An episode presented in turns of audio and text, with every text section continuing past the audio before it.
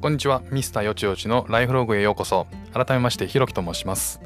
この番組ではですね2020年に会社を辞めて住むところもリセットしてもうありとあらゆる環境を新しくした僕なんですけれども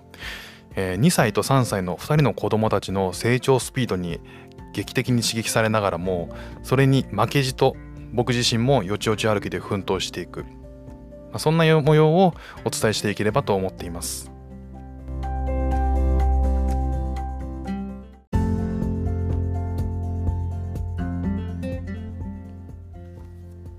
は12月の11日金曜日、えー、僕がシンガポールに息子2人と、えー、来てから1週間経ちますね、えー、まあただ1週間経ったといってもまだシンガポールの、えーと、地を地をあのこの足でしっかりこう歩いたことがないと言いますかあの空港から直接バスで揺られて、えー、今いる滞在先のホテルに、まあ、送られて14日間の隔離生活を送っている最中でございます。ただ1週間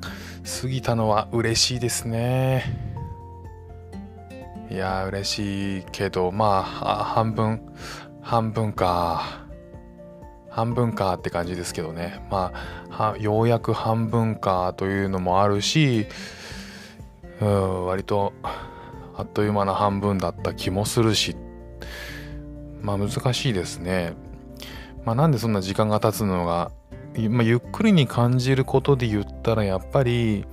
景色がまあ変わらず毎日こう一つの部屋で、えー、と息子たちと、まあ、どう時間を毎日消化していくかあのネガティブな考えで言うネガティブな考え方をしちゃうとまあ消化をしていく消化試合をどう続けるかっていうことになるんですけど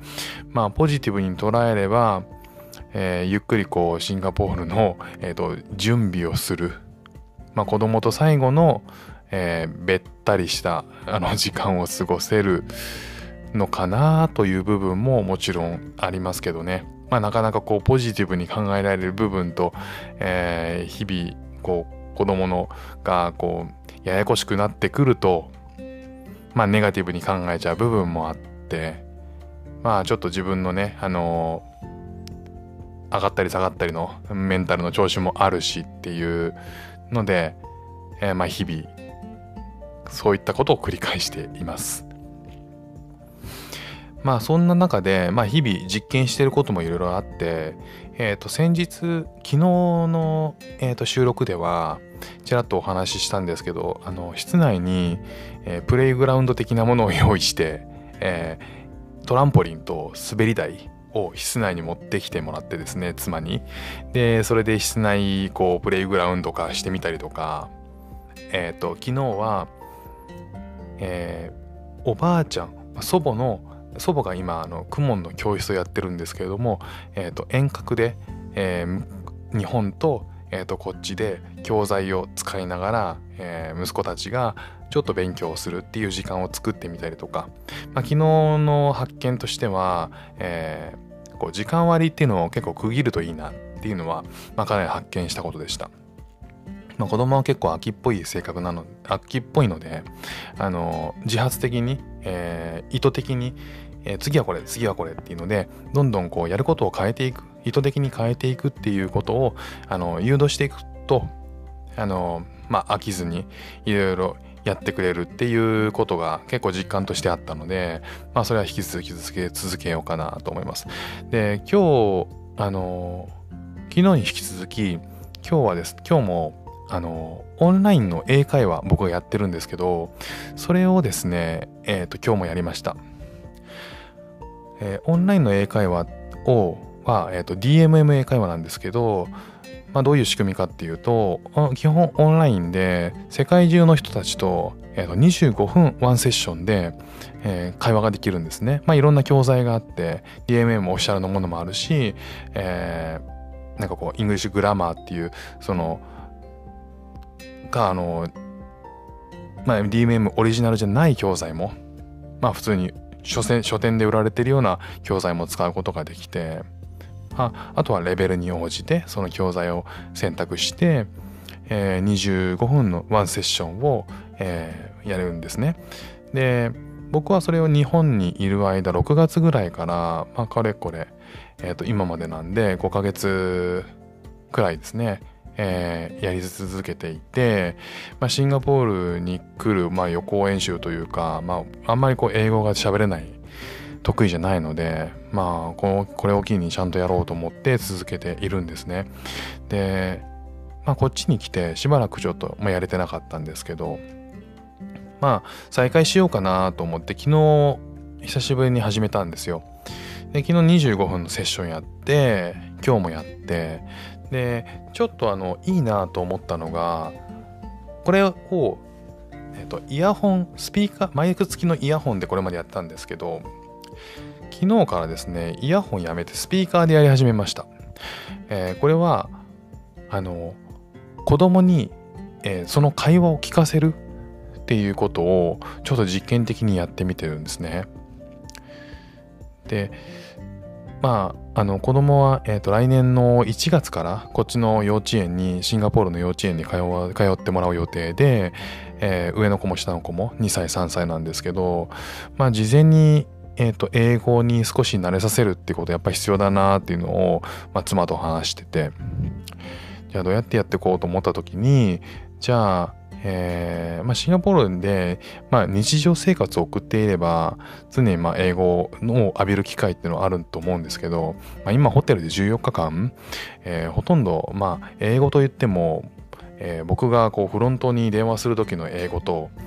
あとは時々こっちの厚生労働省からかかってくる電話に応対するっていう英語ぐらいしか、まあ、ないので、まあ、できるだけ、えー、事前にやっああの英語というものに触れさせたいなっていうのもあって、えー、もうスピーカーで、えー、話をしてます。スピーカーであのまあ聞こえる部屋中聞こえるような音量で、えー、英語のレッスンをしてます。で面白いなと思ったのはまあ子供が何々って言ってでも入ってくるんですよね画面に。で、えー、まあ子供の紹介っていうのをもうすることにしてで昨日も今日も子供の紹介をして、まあ、子供が画面に入ってくるんで「あの What's your name?」なんて言われてで「なんていうの？名前なんていうの?」っていうので、まあ、子供を巻き込むっていうでそんなことをやっていてですね、えー、まあ、ちょっとそのやっていると例えば僕が「あ Sorry」っていうとあの子供がちょっと真似し始めるんですよね。っていうのが結構面白いなと思って実は結構やった方がいいんじゃないかなっていうのは思いました。これは、えーと、大人がレッスンをするっていうのももちろん意味意図としては意味としてはもう十分あるんですけど、まあ、お子さんがいて英語を学ばせたいとか、えー、そういうあの喋れるようになってほしいとかでそういうあのご家庭には実はあのオンラインで英会話レッスンを親がやってみるそれをイヤホンなしでスピーカーでやって子供を巻き込んでいくっていうこれあの結構良さそうな気がします。あの昨日今日やっただけですけどあの人こう自分の名前を言ったりとかちょっとフレーズを真似したりとかそんなことが自然と出てくるようになるのが本当すごいです子供は。だからあのー、ネイティブな、えーと、人と,、えーと、コミュニケーションを取るっていうのを、まあ、なかなか日本ではね、あのー、やる機会もないですしかといって、えーと、2歳3歳とか、まあ、ちっちゃい頃から英語の教室に通うみたいなこともまあ簡単ではないので、まあ、そうすると家にいて、えー、まあ気軽に、えー、参加できるまあ、月、月僕1万3000円ぐらいだと思うんですけど、えー、DMMA 会の場合は、えー、通常の、えー、クラスとネイティブクラスっていうのがあって僕はネイティブクラスを専攻しているので選択しているのでネイティブクラスは、えー、1万ちょっとぐらいするんですよね。でネイティブじゃなくて、え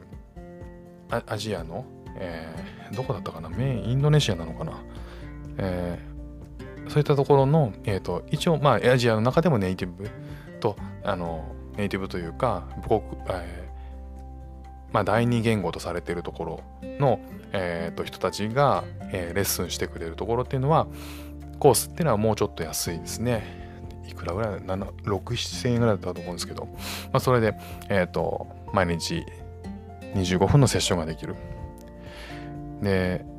結構ね、あの、やってみることをお勧めしたいと思うし、えー、僕も引き続きこれをやってって、えー、どうやってね、あのまあ、子供が言語を自然に習得できるようになるのか、まあ、大人と違うこう習得の仕方があると思うんでそれはあのこのオンライン英会話もそうですし、まあ、今後こうシンガポールで幼稚園に通う中で、えー、言語を覚えていくその覚え方とか習得の仕方が、えー、まあ大人にもえー、役に立つものも多分あると思うそういった学びなんかをいろいろ得ながら、えー、こういった場で、えーと、お伝えできればなと思っています。今日はですねあのオンライン英会話が絵をスピーカーでやると,、えーと、子供に刺激があっていいよという話をさせていただきました、えー、聞いていただいてありがとうございました。ではまた。